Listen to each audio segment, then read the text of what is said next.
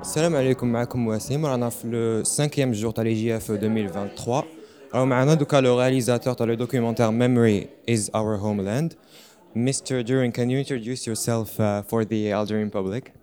My name is Jonathan Durand, and I am the director of Memory is Our Homeland. I come from Montreal, Canada, but my roots uh, stretch back to Poland through East Africa and Tanzania, where my grandmother grew up as a refugee. So, uh, I've seen your film in advance before the event. What was the driving force that pushed you to make this, to talk about this story? I grew up with my grandmother, um, her sister, and many of the other women, mostly in my family, telling stories about growing up in East Africa and the journey through Siberia and Iran that brought them there.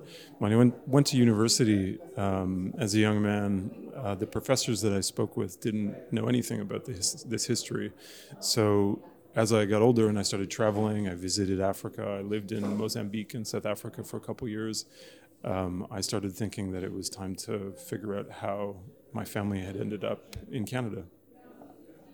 So this this documentary mostly happens around World War II. There's so many documentaries about World War II, uh, World War II that come out all the time. But what was the thing that really grabbed the public's attention when it comes to your when it comes to your documentary? Because we've I've seen that you had screenings in so many countries other documentaries about World War II don't really do that. So, what was the special thing about this? I think the tagline itself explains that because you say, you tell people about Polish refugees in East Africa, right away people question that. It doesn't seem, it, there's cognitive dissonance for them. They can't put those two things together easily. Um, so, I think telling a story about the Second World War that had a fresh angle and that was also giving um, a voice to a group of people who aren't necessarily given a voice to in that history, which is refugees and in the specific case of my family, mostly older women. Yeah. Um, so you've traveled to your grandma's native uh, village, which is in modern day Belarus, uh, as well as Tanzania, and you spoke to people there who remember those events. Did you feel something? You know, when you when you were talking to them, did you feel some kind of uh, change in perspective? Because before that you only heard your grandma and your her sisters talk about that but when you spoke to the people who are on the scene did you feel something new kind of uh, in your brain happen in your brain well it started to fill in the gaps for me i think it started to help me understand where my family came from because of course we celebrate polish traditions in my family you know we would have polish christmas and polish easter and a lot of our family traditions are influenced by that culture but it's a culture that is also influenced by all of the different countries my grandmother went to. So she spoke Swahili, for example. She knew some words of Farsi. So I think that she was Polish, but with kind of a multi-dimensional um, aspect to it. Yeah, that was one of the most interesting things that I've seen because I, I never heard of this story before this film.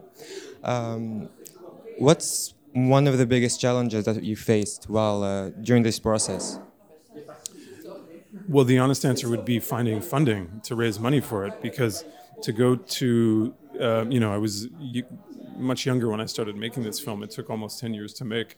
So I was a young guy trying to convince broadcasters in Canada to give me money to make a film about Polish refugees in Africa, and they couldn't find any evidence of it. So they were they were questioning who this young guy was, trying to ask for all kinds of funding to, to do that. So that was the challenge. And the second was putting together all the little pieces because for me, this film is like a jigsaw puzzle. I had to take a piece from Tanzania, a piece from Stanford University in California, a piece from Belarus, and kind of find a way to put them all together to make a story out of it.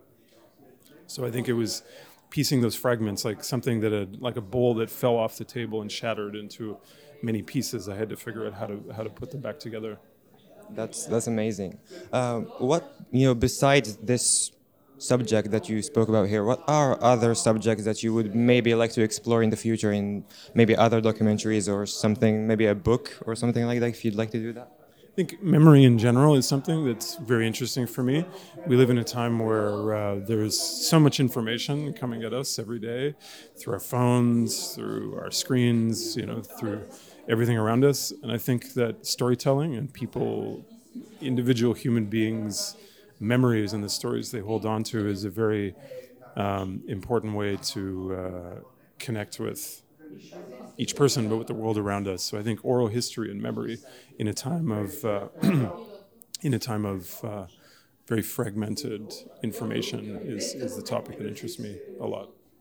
That's that's very true. Um, so to wrap this up, in the film you said that there's uh, a professor who told you that this is not true. After the after the documentary released, uh, did he watch the film and did he tell you? Did, he give you some updates or not? Not that I know of. This professor, as far as I know, is retired. Um, so I, I, never reached out to them to to to tell them that uh, I was a, probably a 19 year old uh, when that happened, which is part of why I, I didn't have the confidence to to talk back to them. But I do, you know, it does. It it's like a sweet form of revenge to have made this film to know that all those professors who say that it didn't happen will no longer be able to say that even I was satisfied when I saw the documentary, and I hope they did because it's really amazing. So uh, thank you so much, uh, and uh, we'll see you later for the, the, debate after the film. Thank you. Any, any, last word? I just want to say thank you to the festival and to the EU delegation for inviting me. This is the first screening in Africa, and for me, that's a very uh, important event. So I'm very happy to be here in a room full of people, uh, being able to share the film with you. Thank you. Well, uh, thank you for sharing, and we'll see you soon.